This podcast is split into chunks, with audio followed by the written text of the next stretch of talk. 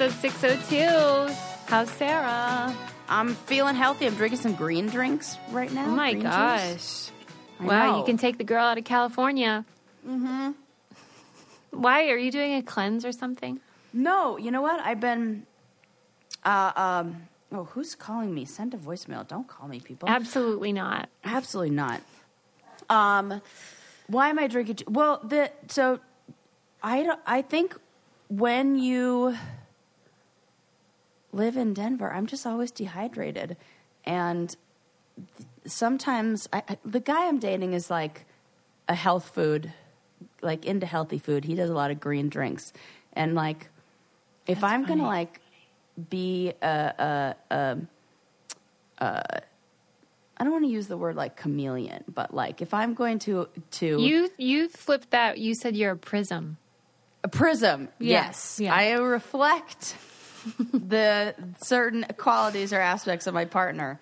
These are wonderful ones, and so now I'm like addicted to like juice and oh green Lord drinks, have and mercy. I, there there are worse things. Yeah, there are. But but what tends to happen with people that do the juice thing is they like to talk about it. It's kind of like vegans. Oh my god, did I just do that? I no, no, no, no. That's um, I'm just.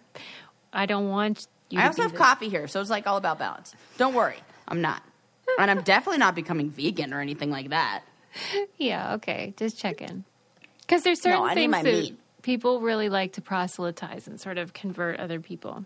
Yeah, No. no. drink, do whatever you want. But if you haven't tried watermelon juice, it's delicious. Well, it sounds delicious. I can't believe it's not more of a thing. Oh. That's pretty much the whole watermelon. That's why they call it that. In Costa Rica, it's a thing. Watermelon juice. Yeah, and in Thailand, there that was very common yeah, too. it's just like in America, we're like catching up to like, like, yeah, get on, get on board, guys. And then they're charging like freaking. It's ridiculous. I was just at stores. I was thinking thought. about this, and I'm like, it. You basically, if you're if you're staying properly hydrated during the day, Mm-hmm. you're you're probably spending like how much money you think a day to keep yourself hydrated? Oh, I thought you were going to say you pee all the time. Oh, I see what you're saying. You're talking about something else. So you're saying it's a costly Yeah. thing. Well, not if you drink water.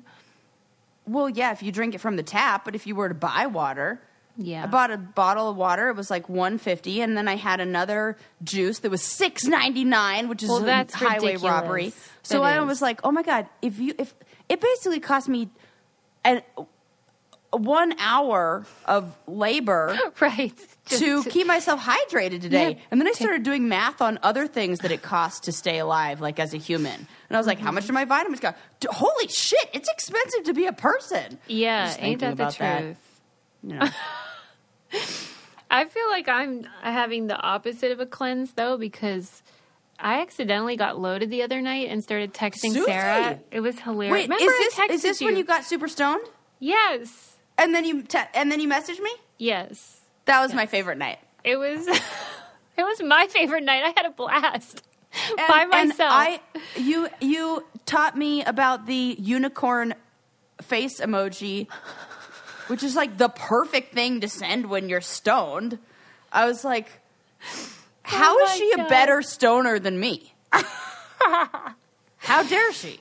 I don't know what happened. That is so weird. I took half of an edible, and you already know I get like the lowest dosage possible. Right. It was only half of one, but whatever amount it was combined with two glasses of wine, and I had the time of my life.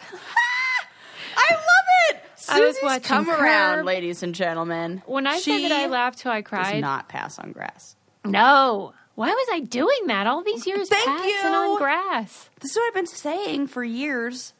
You were right. I was wrong. Ah! Oh, that was so Suze, funny. So what? What? Tell me what your favorite part of that night was. texting you because I knew that I knew that telling you I was high would delight you, and so that's why and it you had were to be talking done. about watching an episode of Curb Your Enthusiasm, Mm-hmm. being stoned, and so I went. I think I I didn't even have it. I think that night I went to the dispensary and I was like, I, I'm joining her. I'm definitely along for this ride.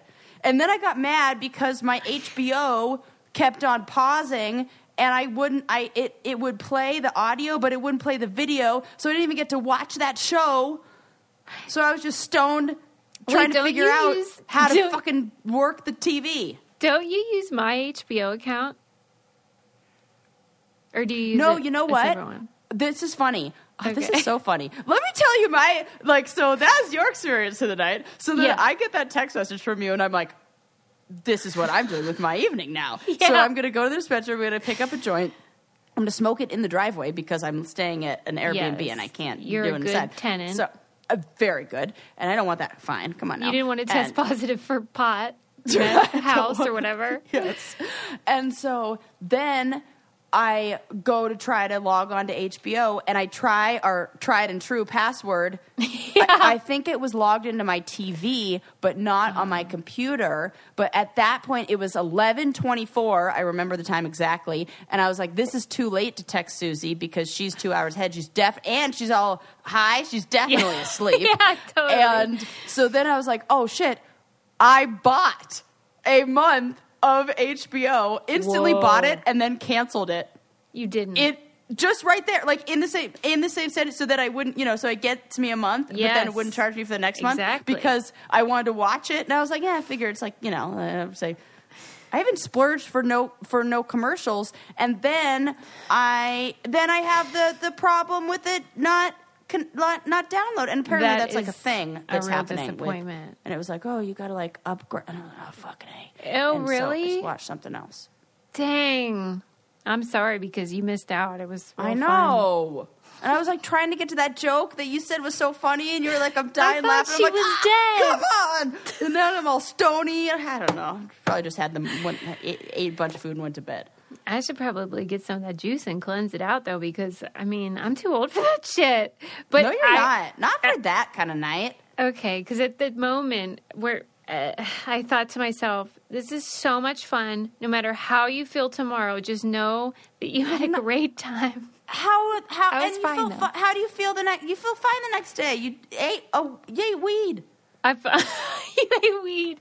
I ate weed and I felt great about it. Yeah, Everything You don't feel anything fine. the next day. Maybe the wine made you feel something, but weed's not gonna make you feel anything the next day. Okay. Oh, this is actually a good segue because we were talking about vegans. We have Yeah. got to talk about that bad vegan docuseries.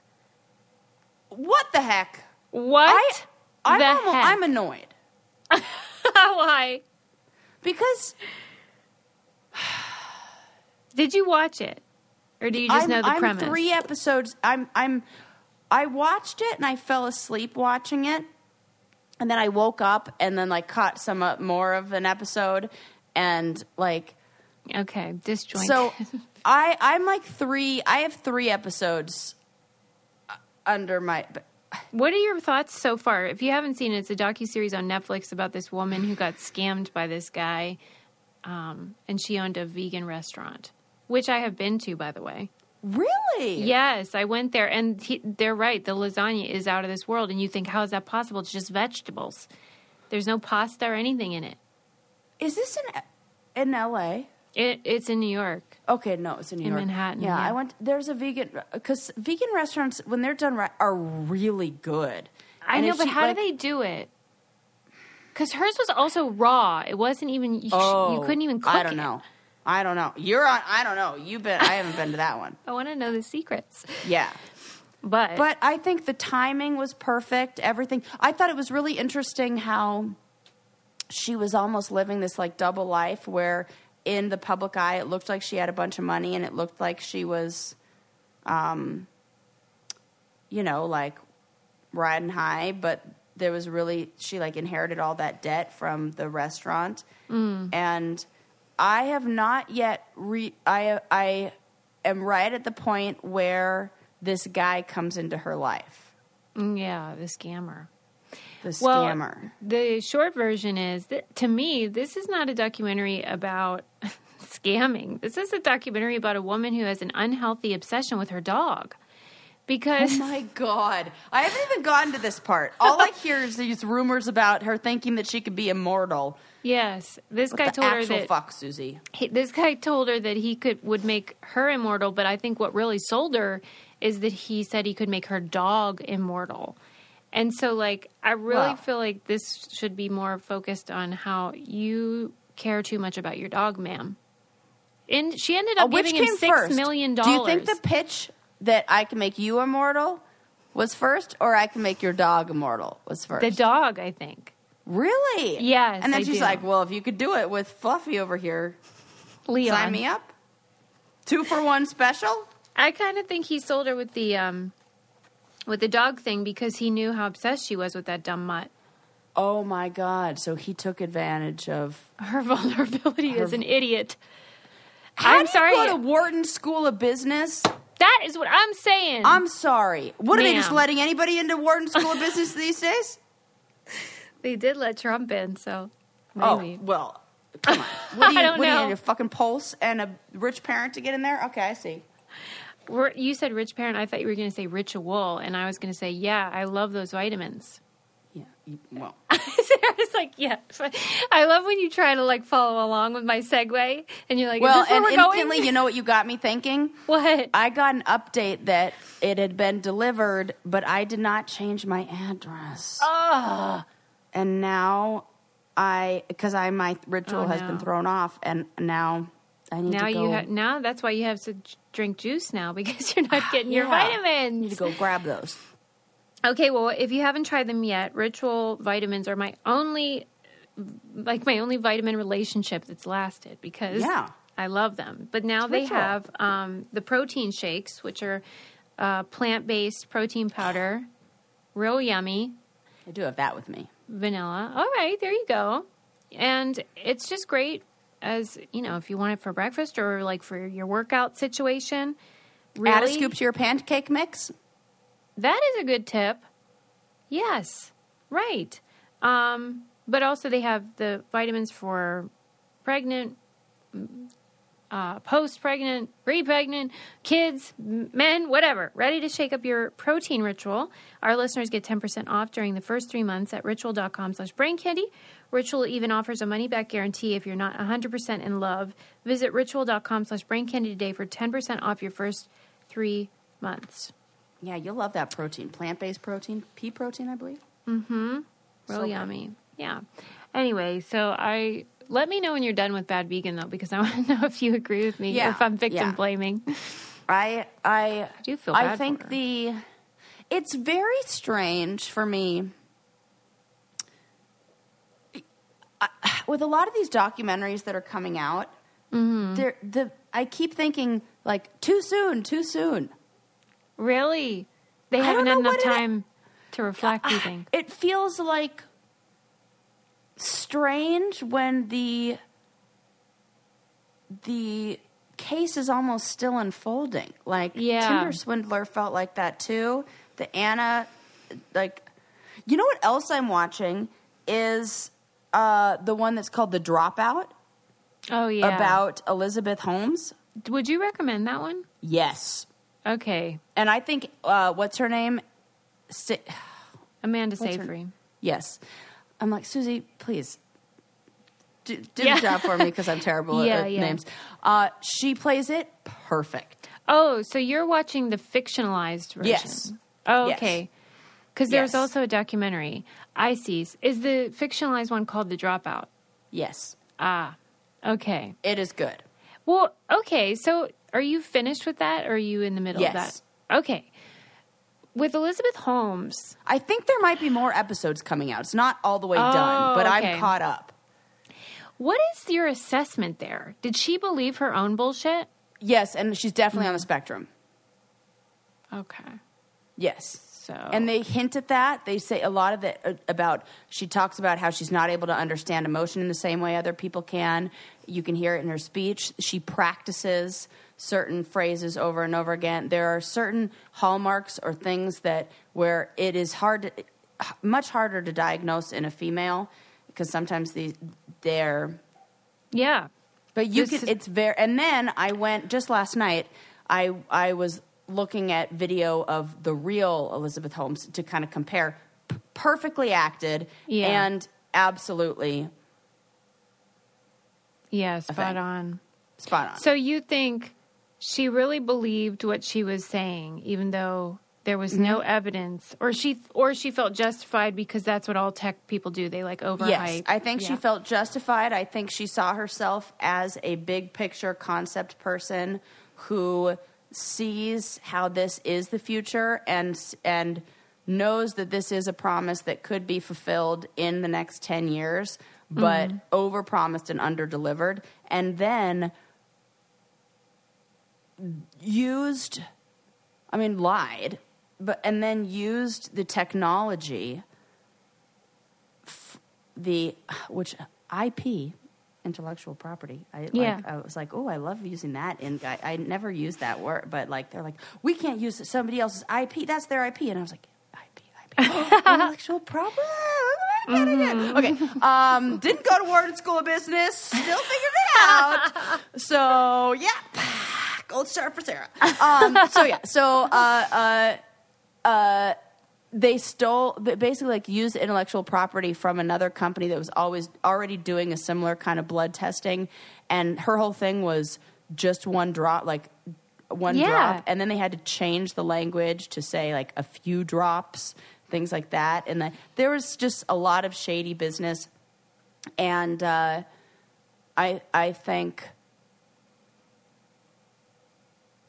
yeah it, it was it was okay, was there, uh, based on what you've seen so far, was there a moment where she was like, "Oh shit, like I'm in too deep"? yeah a I lot Really? And Yeah. she didn't know what to do.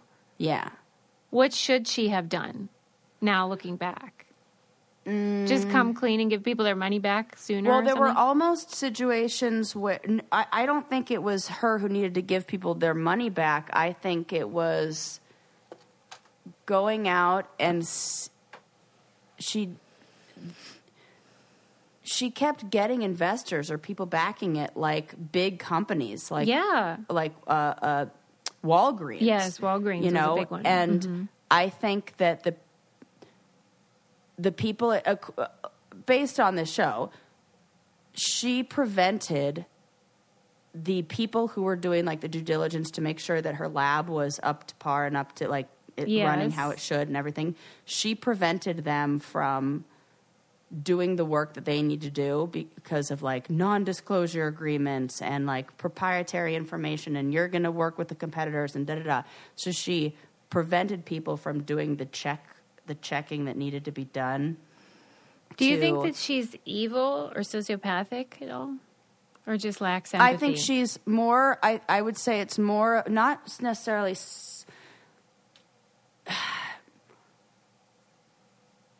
You know, it's hard to tell because I do see the lack of empathy, but that can also be uh, that is also a characteristic of aut- like autism spectrum disorder sure. Yeah. and an ability to recognize like like have like shared empathy with another person Yeah. i don't feel like it's as intentional like i want to ha- do harm Yeah. i want to It wasn't malicious. it wasn't malicious. I don't feel that. I feel like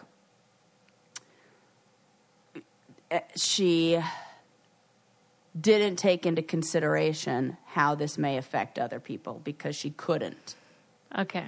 And Yeah. there was a situation where one of her chemists was supposed to testify in a hearing about um, a patent that she supposedly stole from this other guy. And so he was claiming it was his. This chemist was going to testify, and his testimony was going to be the thing that, like, did it, like, with everything The you know, undoing. good. Oh, oh, okay. The undoing, yes, the undoing of her. Uh huh. But in doing so, he would lose his job. He wouldn't be able to be a chemist anymore. All he wanted was to be a chemist. It's what he loved. Oh man, He ended up committing suicide before the trial.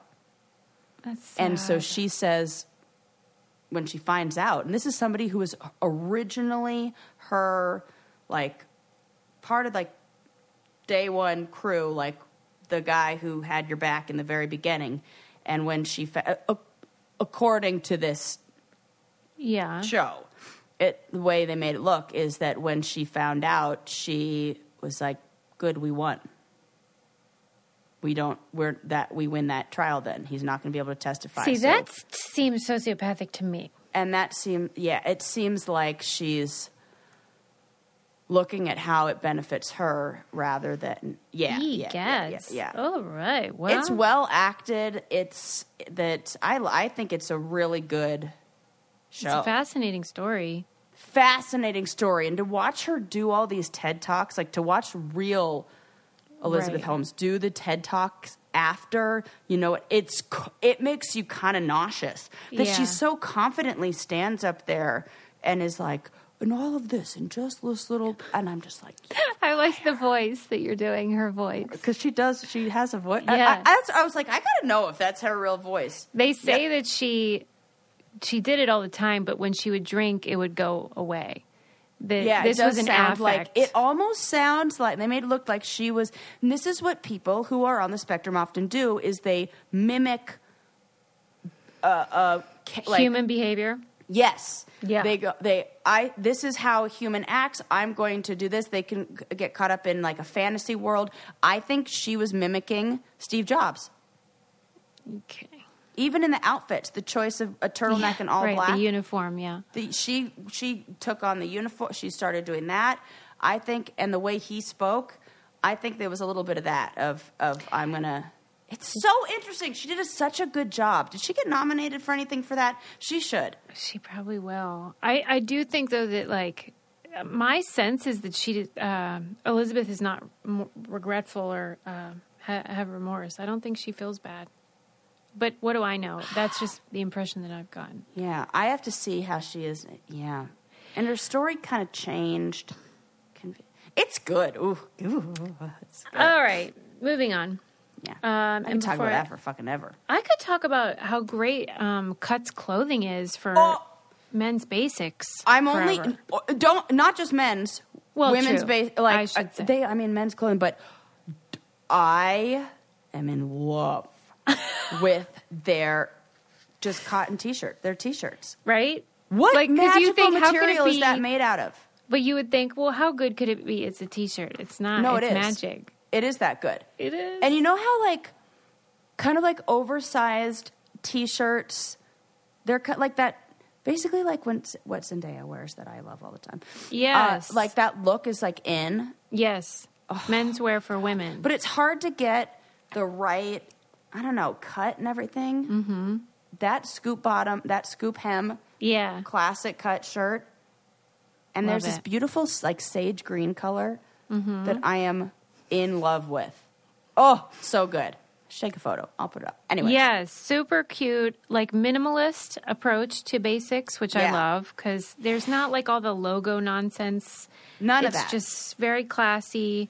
Um, it's just you know your men, the men in your life could use this. Listen, I've seen They wear these that guys same shirt over and over and over and over. Might as well get them one that uh, gets better the more you wash it and the more you wear it. The fabric Sarah mentioned they had they developed their own and they wanted Oh, it to last the test why. of time. It's a patented fabric, won't shrink, pill, or fade. I mean, it's really high quality stuff. Like, it's crazy. Yeah. It's so, uh, d- guys, don't even, you're not, you're gonna, Don't sleep on this. you're actually do sleep on it because it'll be Sleep super it. comfortable to sleep on. sleep in it. No, kidding. But just, just, you'll see when you get, you're gonna be like, holy crap. She was right. This, and you're just gonna want bed sheets made out of that shit. Make your next gift the best ever with Cuts Clothing. Get 15% off your first order by going to cutsclothing.com slash brain candy. That's C-U-T-S clothing.com slash brain candy for 15% off the only shirt worth wearing. Mm, wanna Okay. I read this article and I want to know your opinion because when I clicked on it, I thought I was going to feel one thing and then I ended up feeling differently. It was on insider.com and it was about um, gr- how Girl Scouts keep being harassed um, when they sell their cookies now. And that it's making this claim. Is harassing little girls. I know. That's why I clicked on it. I'm like, who are these monsters? Elizabeth Holmes? Like, who's doing this? Who's attacking? And why, right? Yeah. Okay, so that was why I clicked on it. And I was like, "What the hell's wrong with people?" Um, and so the article was claiming that, like, you know how they'll set up a table outside a grocery store or something, and then people will walk by and they start saying like condemning the cookies for like being bad for you, sugar filled food, like and then some people think that like Girl Scouts are associated with Planned Parenthood, which they are not. And it's all these like weird is happening? Could you imagine having that much hate in your heart that you need to direct it I don't even care about anything that much. a couple gals Yeah. trying to just get a badge? Right. They just want to go on like a nature hike or something and trying to raise some money. Okay. Have they tried a Thin Mint cookie? Remember when I talked about Do-si-dos and you were like, thought I made it up, but they Yeah, I'm like, do what is that? You're ridiculous. And there's another name for it where I'm like, I still don't believe that's a thing. so, okay, so then I'm reading along and I'm like, these people are nuts. But then I'm starting to think, like, what is this based on? Or do they have data that they're saying, like, it, the harassment has gone up 50% or something? Like, I need, what, and it's really just like a couple people that they interviewed. And they were saying things that then made me, what, I'm on like a roll with victim blaming apparently, because now I want to blame the, the, these people that they interviewed because Okay, this is what turned me around. Let me read it to you. Okay. Where I was like, what the fuck? Um, people are getting more aggressive with girls and the volunteers. They tell the girls they can't trust themselves to have thin mints in the house, or even they even yell at girls for quote poisoning people. And I thought, well, that seems like Okay. up. Number one. Okay. So these are like those people who are like, how dare you tempt me? That's what I think. I think it's people being like, I can't even buy any because I'll eat I the whole bag. that. Yes. Okay. So I was like, that sounds like a joke thing, like someone would say in jest. And if you're trying to say something that's almost self deprecating as a way to not Yes. insult the person selling the cookies, like, I'd love to, but oh, I'm, I, I, Yes. I, I can't, or else I'll eat the whole box and I got to keep them out of my house.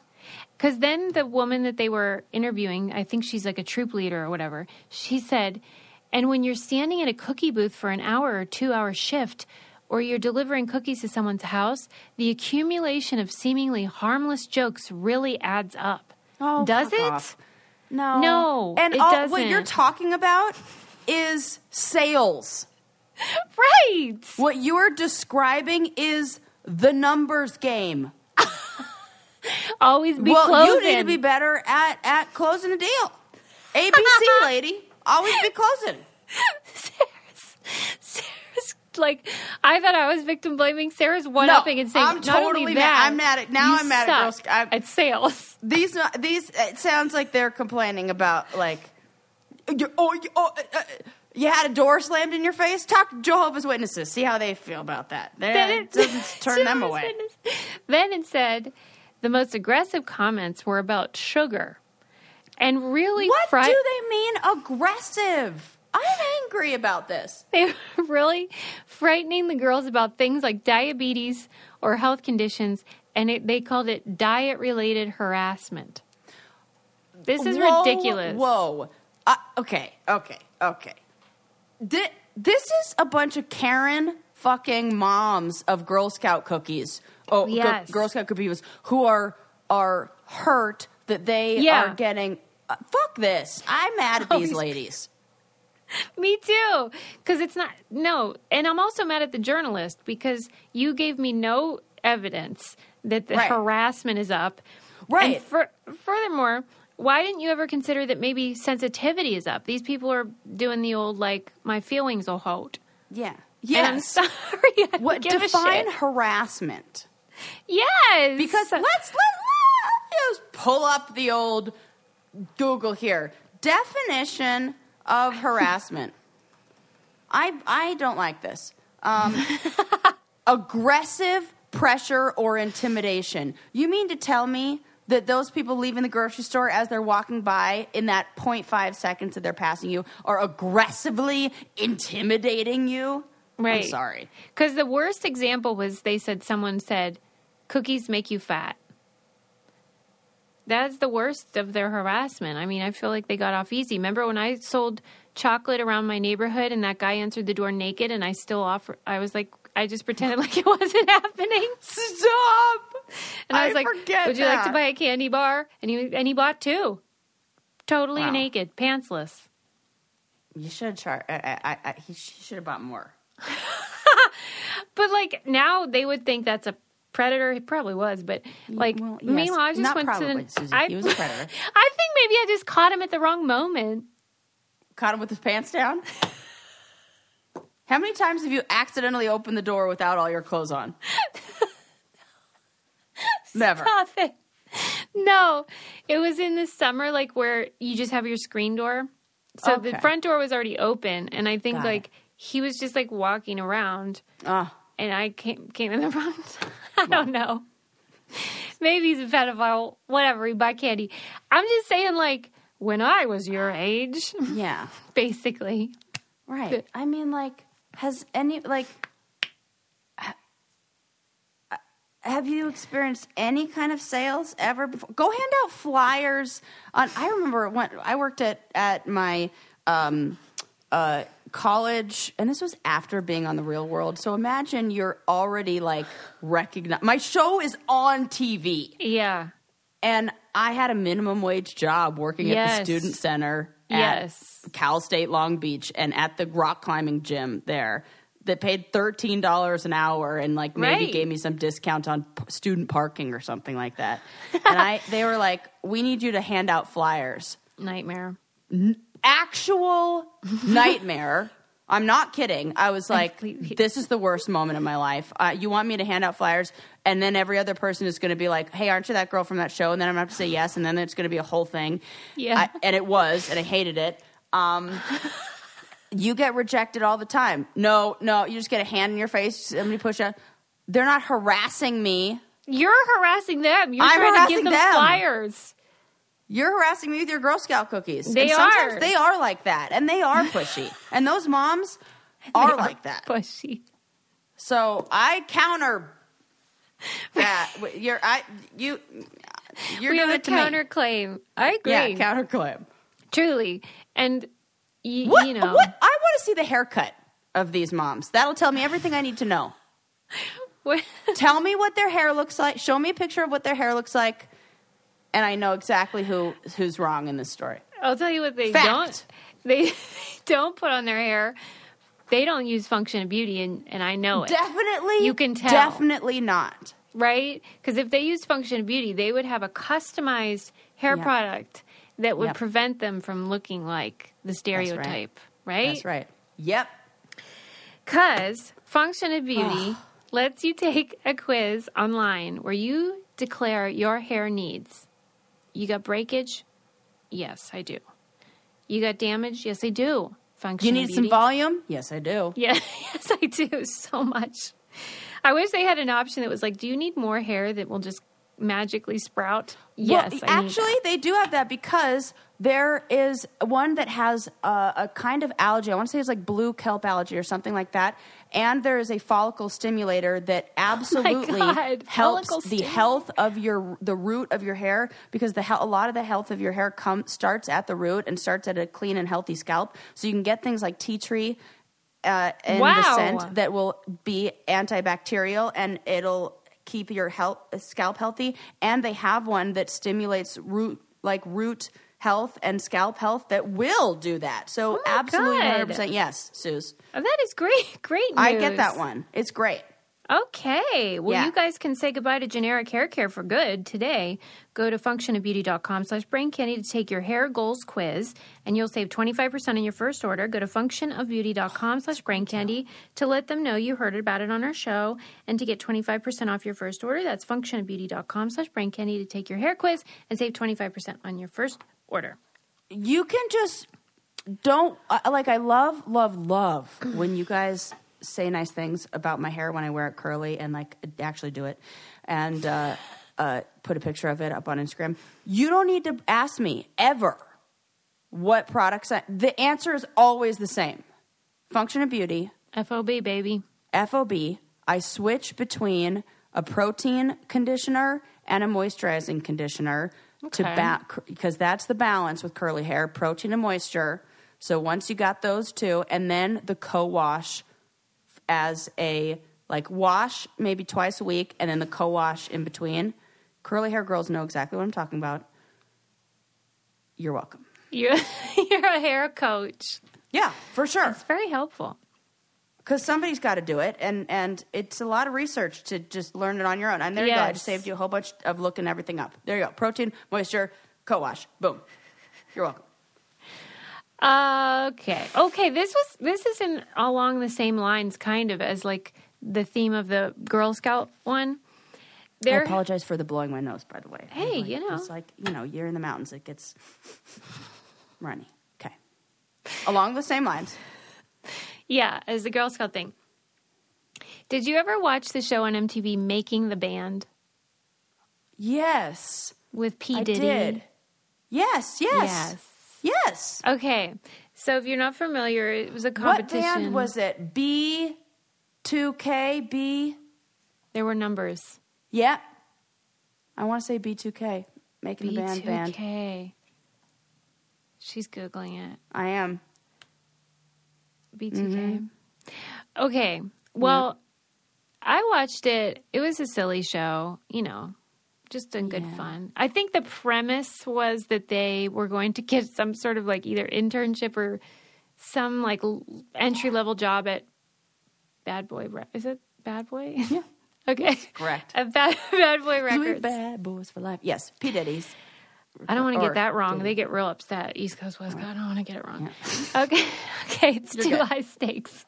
East Coast. Um, and he would make them these all these group of people. He would make them like he, they were basically auditioning for this job, and he would make them do silly stuff and like you know prove that they were dedicated and whatever.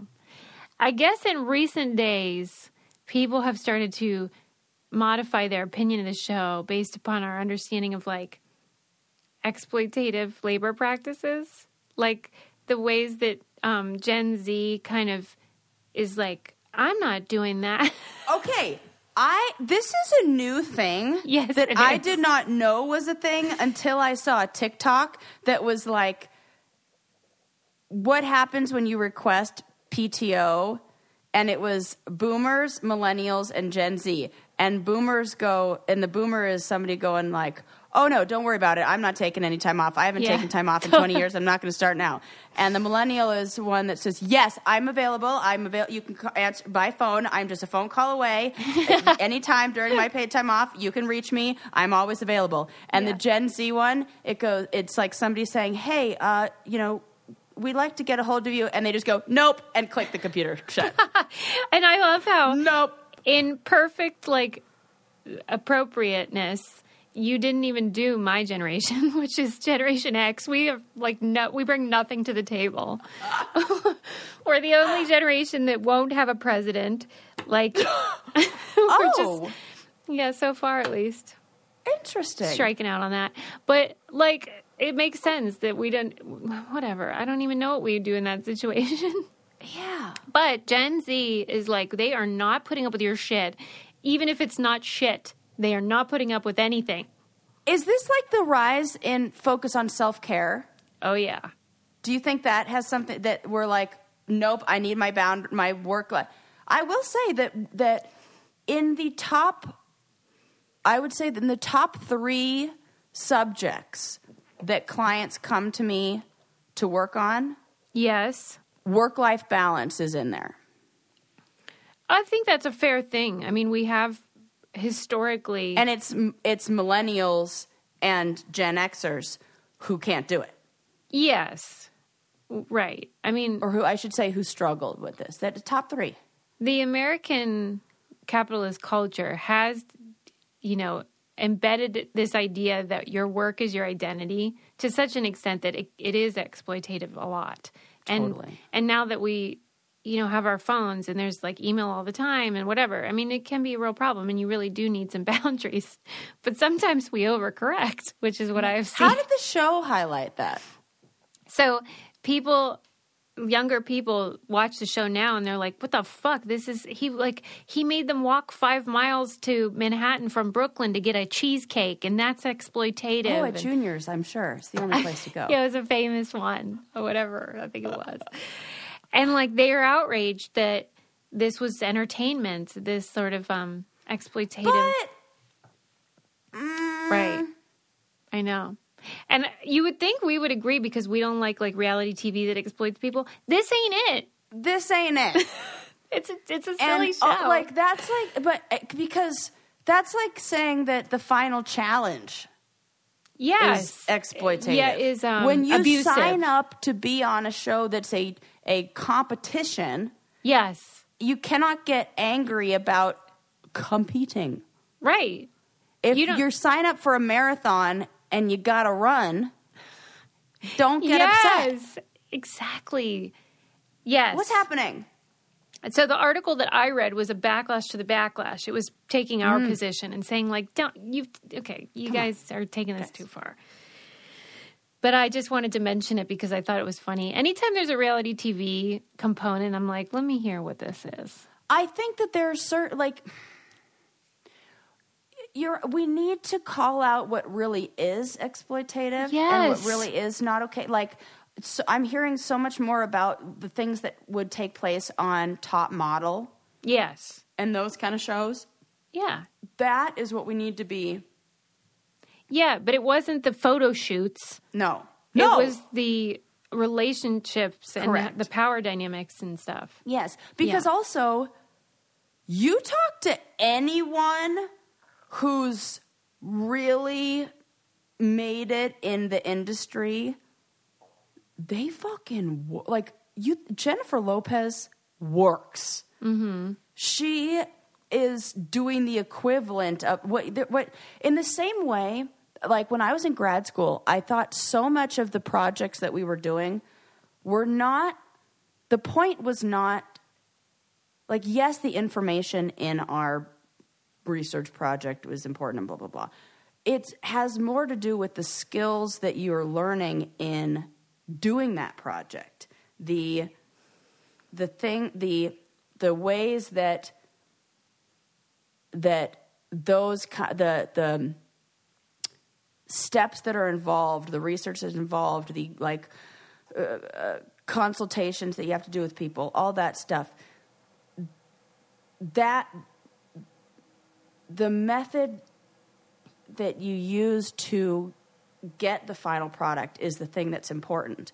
In, and I feel like that's what they're doing in those competition shows. It's not about going walking five miles to get. That's not like oh that that's not the point. Is getting the cheese. It's the point is we're putting you through an experience that will be grueling and challenging and you'll be exhausted in the same way if you are in a band and you're touring for three months and you have to do shows in 64 different cities in those three months and you're up for 16 hours a day and then you have to do go do sound check and then you have to go on and be on jimmy kimmel and then you're going to be exhausted and you're going to be working together with a team and it's not just all about you. You've got sound people and this is like everybody's got a career riding on this and we were who's going to be able to just be a, like handle it and just be like, yeah, this is the, this is the challenge. Okay, we're fucking doing it. In the same way that's that's how you that's how people won the challenge. That's how people who were comfortable being uncomfortable, who were like, you know what? Okay, I got to drink six glasses of this fucking fish juice right here. Uh, yep, I'm gonna do it. And the people who were like, oh, I can't do it, Jay. That guy who quit, who's like, no, I won't do it because I'm not comfortable being uncomfortable, don't get the fucking win and you don't get any money. And there you go. The end. Wow. You really have a strong opinion about I do. Because it's just like that. uh, Don't you feel like that? Like it's like I do, but usually I would think that you would fall in the more of self care focused variety. You love that shit. But there's a time Yeah. and a place for everything. It's like I, I, I, I, I go back to the, the marathon. If you signed up for the marathon, you not you don't take a rest in the middle of you don't go, oh my God, we really need some rest right now. No. You run through and then you get rest afterwards. Yeah. You sign up for a competition TV show where and you can't be like shocked that people are going to be competing. And then I'm like, if you think them walking five miles to go get a junior's cheesecake is bad, I wasn't allowed to sit down or get in they wouldn't give me a fucking tampon the night my goddamn period started on the final challenge and I was babysitting a fucking camel and I was like, "Hey, can I take a bathroom break because my period just started?" and they said no. And so I have to be there in three layer, uh, uh, layers of disgusting, like clothes that I've been in for 24 hours, just letting it flow. Worst night of my life. And it was fucking freezing because nobody thought the uh, d- desert of Namibia, Africa was going to be cold. Turns out, one of the wettest, most foggiest places ever, so cold that they the backpack, the camel pack on my back with water froze.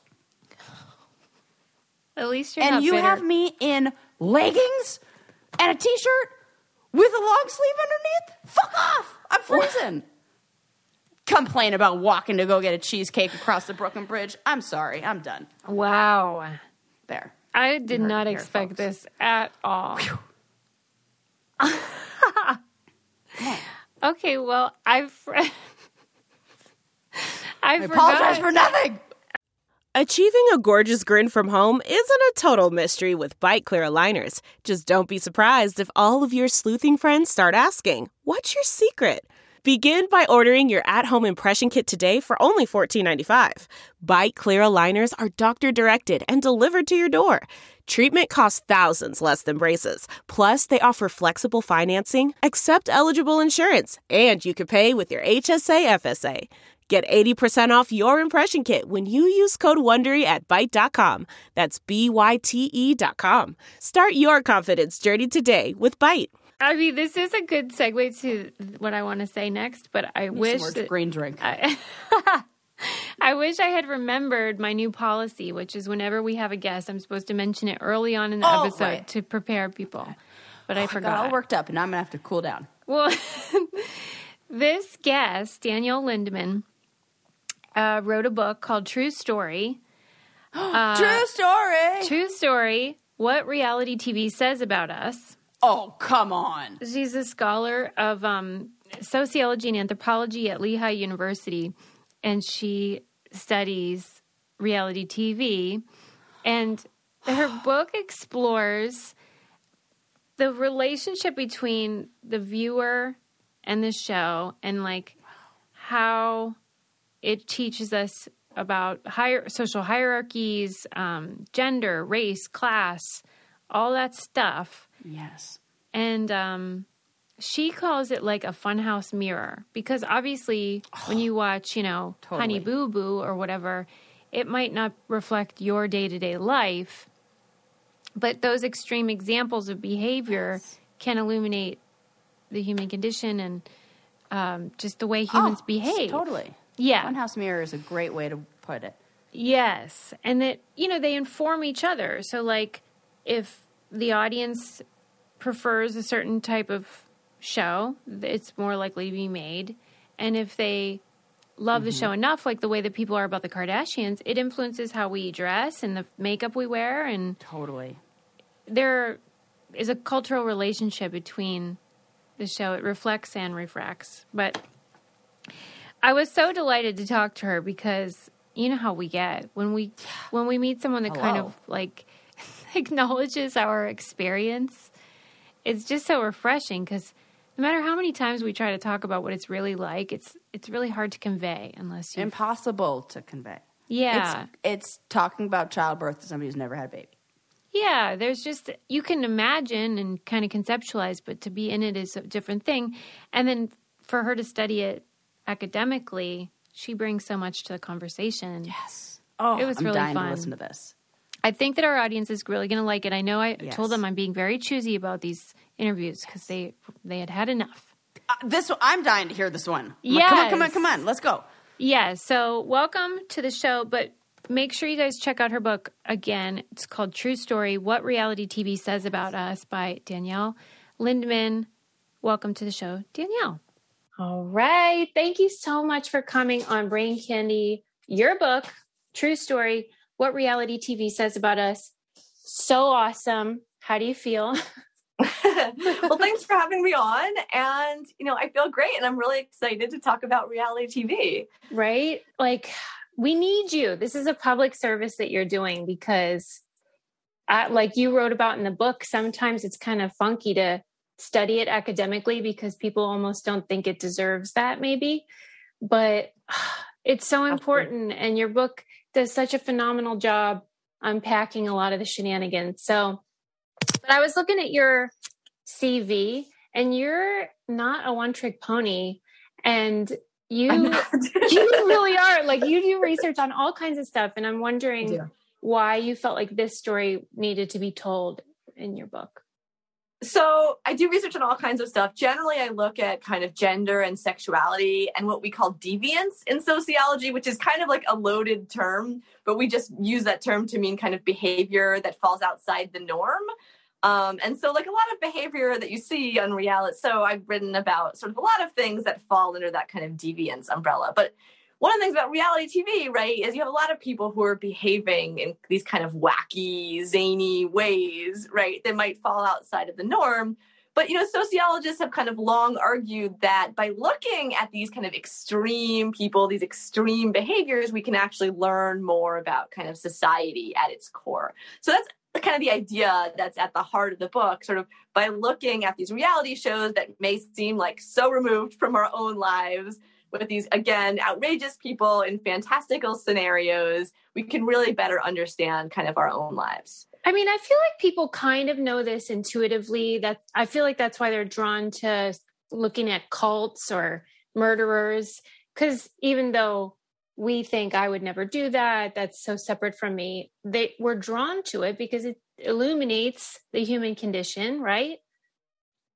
Yeah, yeah. I, I think, and these shows kind of show us like in heightened form ourselves in many ways, right? In the way that people are kind of performing gender on these shows in really like amplified ways, but like we're all performing gender in our daily lives, just like in a more muted way, usually. I love how you called it a funhouse mirror effect. So rather than maybe a, a direct reflection of how we behave day to day, we get kind of this warped version.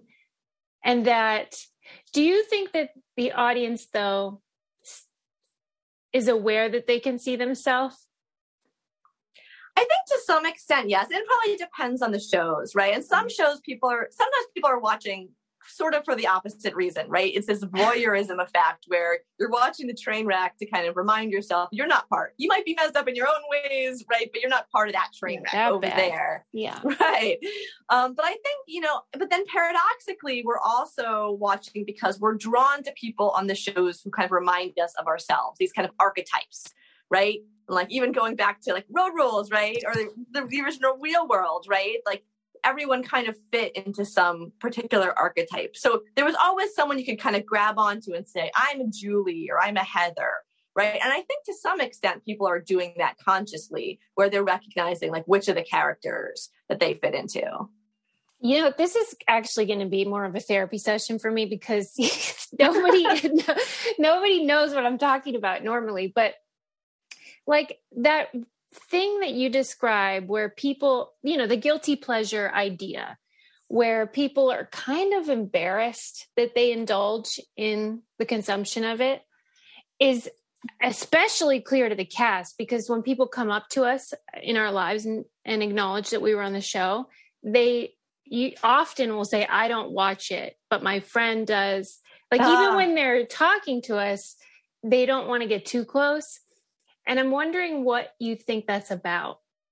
That is so fascinating. So, I mean, I'm sure you and I would have a lot to talk about because I experience that as well, right? Where people read my book or they hear about my book and say, like, well, like, I don't really know about that, or I don't watch any reality TV shows. But then the more I talk to them, they're telling me about what happened on 90 Day Fiance and last Shark Tank. I'm like, but wait a minute.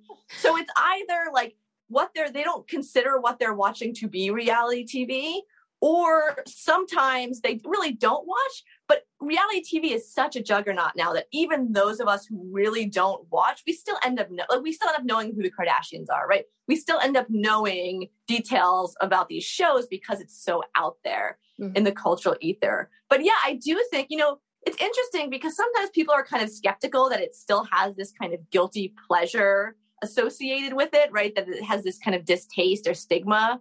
But I mean, even in just the reactions of people who come up to me and talk to me about reality TV, I get the same exact thing where it's like I don't watch, but my husband like is really into it, Right, or right. usually my wife is really into it, right? Or my friends or my kids, right? Or my coworkers talk about it all the time, so I end up knowing about it. And there does still seem, and I, I would be curious if it has changed over the years for you, if you think it's become more socially acceptable. But to me, it still really seems to have that guilty pleasure vibe to it. Um, and it's really interesting to me, like why that is, Yeah. because it's so common now. right. And uh, like they have this distaste for us and they don't respect us at all. But then they elected one president. I mean, this Yes. is that was such an important part of your conclusion where you're like, even if you think reality TV is garbage and blah, blah, blah, it has an impact and it matters. And do you think people are getting that? I still think no. I mean, I, it's it's interesting because you can you know to give a presentation on this. I have a big picture of Trump. I'm like, here's why it matters. Yeah. right? It, it, it's impacted our culture in both large and small ways, and there's like a demonstrable way, you know. And I guess you know we can't really prove causation. Do we know for sure that his stint on The Apprentice, you know, led him to the White House? We can't prove that's true. Um, I think it's reasonable to assume that that helped, right? Streaming into people's homes, being shown in a position of power behind a desk, wearing a suit, right, making big decisions. I think it's reasonable to believe that that helped kind of hasten his ascent to the White House. Um, so, yeah, I mean, I, I, I guess the people do kind of understand maybe that it, it has impacted our culture, but again, there's such this long lasting stigma associated with it. And it's so interesting that someone who, who's been on the shows as well has experienced that kind of, well, like, I know you and you know, I I I want to gravitate to you, but at the same time, like I'm still going to make a comment distancing myself. Yeah, That's they're repulsed at the same time. It's so fascinating. Well, and then I was wondering okay, so you talk about in the book how there is that shame or like, you know, embarrassment about it. And people don't really have that same feeling about, say, you know, sports athletes, uh, something that's frivolous in, in a way as well. Um, and I was wondering, you mentioned that there's maybe a gender component that women tend to be drawn to reality TV.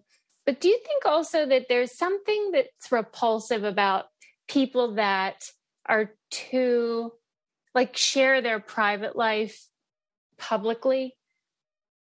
Like they're Yeah, kind of disturbed that we are too open, maybe. Well, yeah, it violates a sort of social norm, Yeah, yeah, right? yeah. We're supposed to keep certain private things private. Um, yeah, and you can see some of that, right, in the reaction that people have to these shows, right? Because you see people like peeing on pregnancy tests on their screens, right, or divulging everything about their lives. Um, and that's sort of, you know, in some ways, we're still fundamentally a very like conservative Protestant kind of country, right? And, you know, you're supposed to just keep it inside, right? You're not supposed to share. So I think absolutely, yeah, I think that's part of it, you know, and, you know, I often say it's sort of this constellation of bad behavior happening on the show. Bad, quote unquote bad, right? I'm not placing a moral judgment on it, but it's, you know, violates social norms. Yeah. And people don't want to be contaminated by people who are Yeah, violating social yeah, yeah, norms, yeah, right? yeah. I'm not like those people over Yeah. there. So they don't necessarily want to be associated with those shows. And so I think one of the social norms, I think you hit the nail on the head. One of the social norms that people are violating is this social norm to kind of, again, like keep it inside, don't Yeah. show too much. Don't overshare. Don't overshare. Right. Yeah. Exactly. And then I was thinking about how strange it was whenever I was in grad school, um, and I, I'm studying something totally different, and I just want to talk about my research. I noticed that academics wanted to talk about my experiences on the show more. And I thought it was so weird in contrast to how people make you kind of defend why you're studying the genre, where like they wanted to know about it in sort of like the cocktail party kind of way, Mhm. parlor talk. But then when you want to study it, you kind of have to defend it. Do you know what I'm saying? That's really interesting. So it wasn't you didn't get like why would you ever do that? No, they wanted to know like all the details. And I'd be like, well, what if we just talked about, you know, my my research. What did you go to grad school for? religious studies. Oh, okay. Oh, Well, fascinating. yeah, and in your book, you know, you touched upon, as you just said, the Protestant uh, work ethic, the even the prosperity gospel stuff, where you kind of like boast about your health and wealth, and that's what my dissertation was on. So it's like, now I got to be best friends with her. It's a whole thing. but anyway, I'm just saying, like, did it? Did you feel like you had to defend the notion of studying it? Period.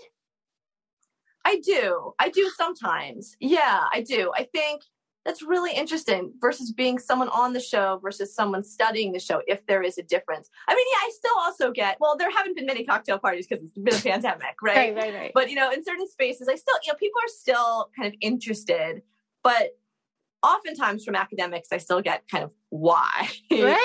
Well, and not even just from academics, though. I mean, I was giving a talk at a bookstore recently, and this woman kind of walked by and she's like, What's this book about? And I was like, Reality TV. And she was like, Ugh, why? Like, No. wanders off. I know. And I think a lot so of people just have that kind of, Ugh, why?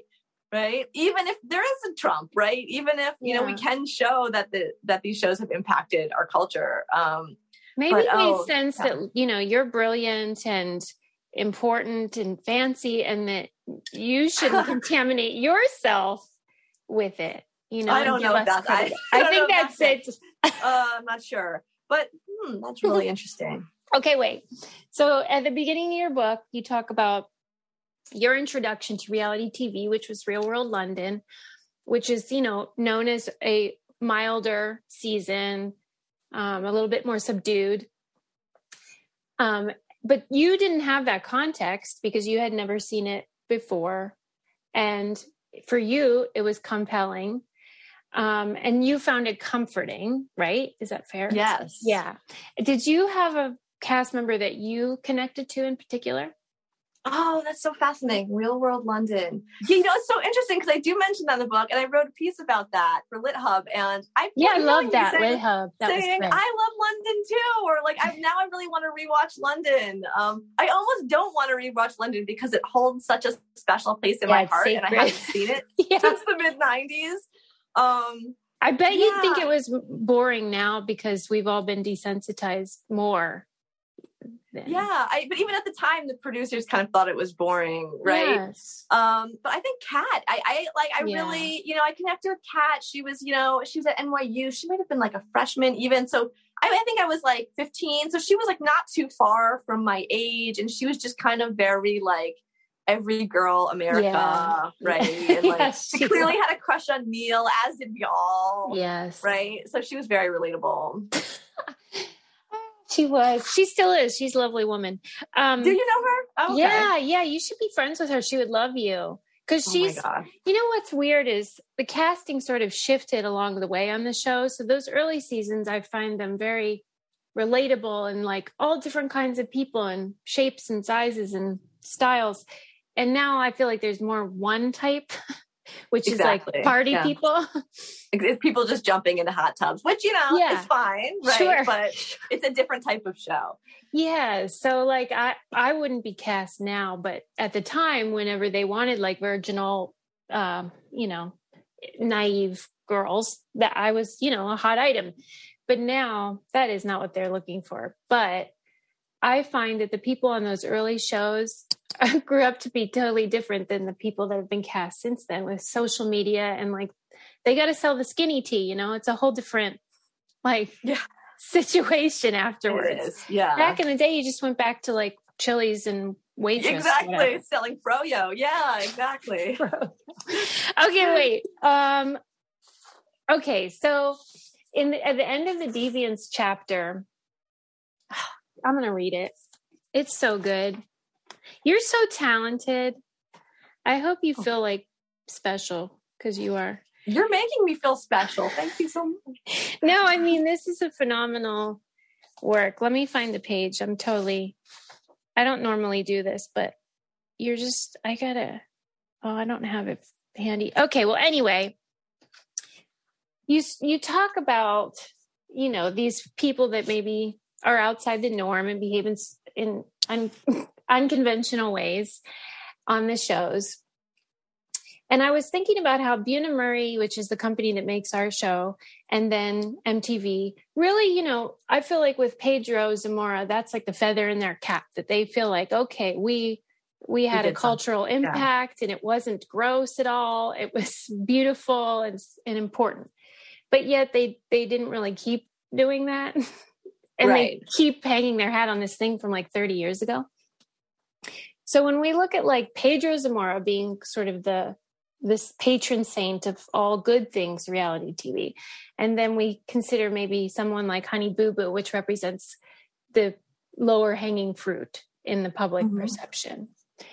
Overall, do you feel like the consequences of reality TV have been good or bad? oh, good or bad. So I think it's a little bit of column A and a little bit of column B, right? Because we have right pedro again right like that was a, he was the first kind of gay person people got to know right yeah. as bill clinton said he gave aids a human face right he was presented as this multidimensional person right at a time when both gay people and people with aids were not being presented in that way yeah um, i think that did have a huge impact um, and there, you know, there have been studies that have shown that the show, that these shows have done some good. Um, there was a show that um, showed that 16, so 16 and pregnant was actually associated with reduced teen pregnancy rates, which most people would see, you know, as a kind of positive thing.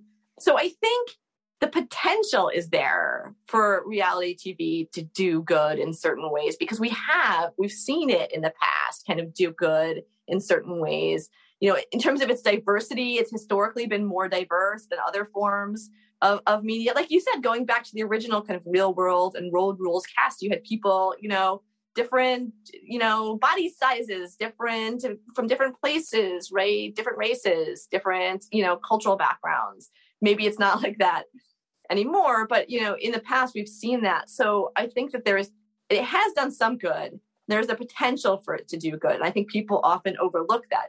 But then of course also, right? Like there is it shows us kind of these gargantuan negative stereotypes, right? About race, about especially about race, right? About class, honey boo boo, right? About gender, right? Women being presented in these ridiculous ways. Um, that can only have a negative impact. So I think that there, yes, there's been a negative impact of reality TV, but I think people often overlook its potential yeah. to do something positive because, again, so many of us are watching, right? And it is impacting the way that we think and act in the world. So theoretically, it could be an immense tool for good if used properly. Yeah. And there's those big examples of representation and storytelling that were so consequential, like Pedro. But any even when I just think about your experience, how this show made you feel less alone. Yeah. That's a beautiful thing too. So it, I don't, I don't think it's all bad, but um, I wonder sometimes when I weigh it all in the balance, what I don't know the the net outcome is. But we'll never know that. It's just theoretical.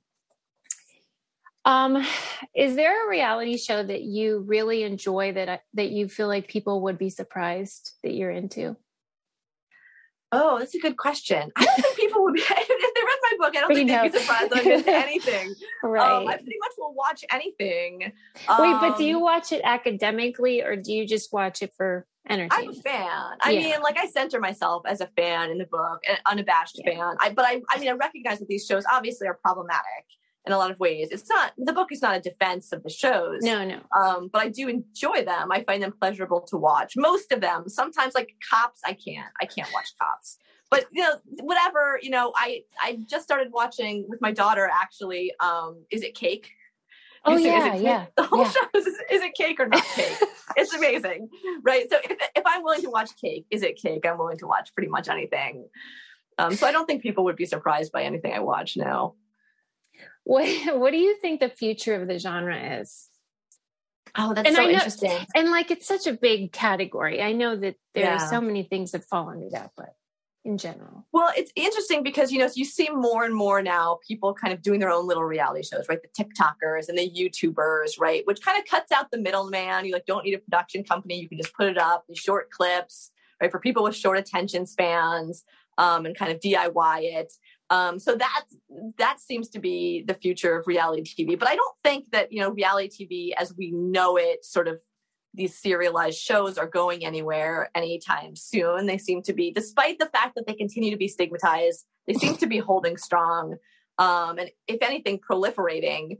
Um, so I, I don't think reality TV is going anywhere. I think it's going to probably make use of new technologies as it always has. It's always kind of had this like multi-platform approach, right? And now it's like really connected with social media and you can watch the star, then play the video game featuring the star and follow the star and buy their like skincare line, right? So I think whatever new technologies come up, reality TV is going to find a way to capitalize um, on those. But I again, I don't, I don't see it kind of waning or going anywhere anytime soon. Yeah, well, it's cheap labor too, so it's it is know. absolutely. There's a reason they keep getting produced, right? yes, I feel like your book is so important because it's um, palatable to non-academics. Anybody would be able to understand what you're saying, and you're. I feel what you're you're doing is making the audience more discerning about what it is that they're consuming and the ways in which it can reflect and refract uh mm-hmm. like just life for all of us on this earth um and so i really just want to tip my hat to you about the considerations that you made about gender and race and class and the ways that these things are portrayed and maybe what's not great but what is sometimes helpful for us to better understand ourselves. So I don't know. I just want to say you did a, an amazing job, and I hope everybody reads your book. Oh, thank you so much. I really appreciate that. Um, we ask everybody one last thing, which is um, what you keep in the trunk of your car if you have a car. Oh my gosh. What's in that there? Sounds sinister. I know. What's in know, there? Like, what is, trying to think what's in there. Okay, so right now it is the bottom part of a stroller. Mm-hmm. Yeah. Um, and what else?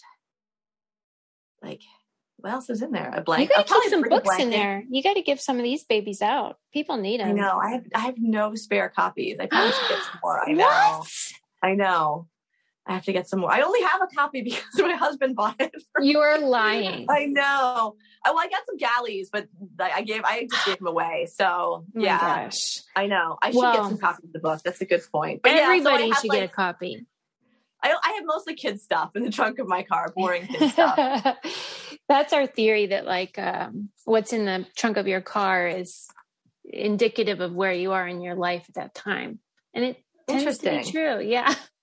What's but the most interesting was, answer you've gotten to that? Well, we've we've interviewed a um like a guy that owns a funeral. He's a funeral director, and he oh. had yeah. Oh, no. he, he, had a casket and a body back there. So that a was casket? the weird. Yeah, like oh, she okay, has one of those one of those big. Yeah. Oh, okay. All right. Yeah. Well, so like, yeah. no matter what small. you said, it would have been not as bad or weird as not that. As just really boring. Yeah. but oh, before I go, that Lit Hub article was great too. Oh, and that's one more thing. Okay, before you go, why, when you talked about the how reality TV might be boring and that can be a good thing, what what inspired you to say that? Like, what is it that made you think like, oh, things are shifting?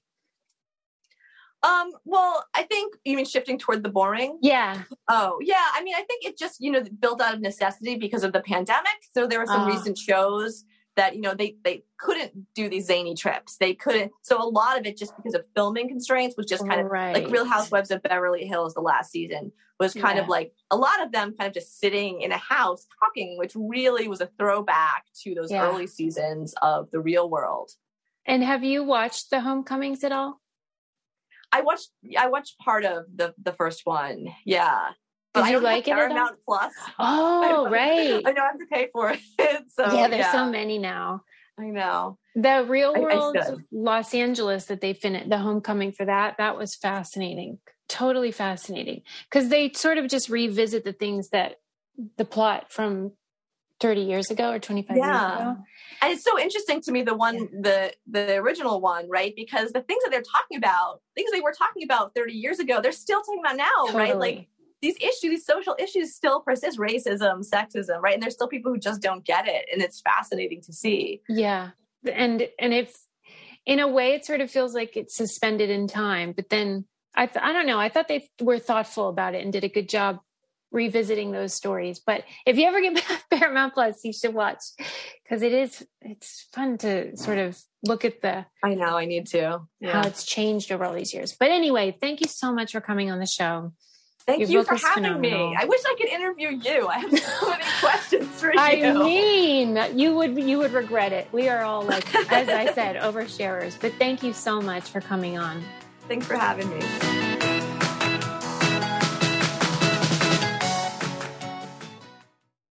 Save on Cox Internet when you add Cox Mobile and get fiber powered internet at home and unbeatable 5G reliability on the go.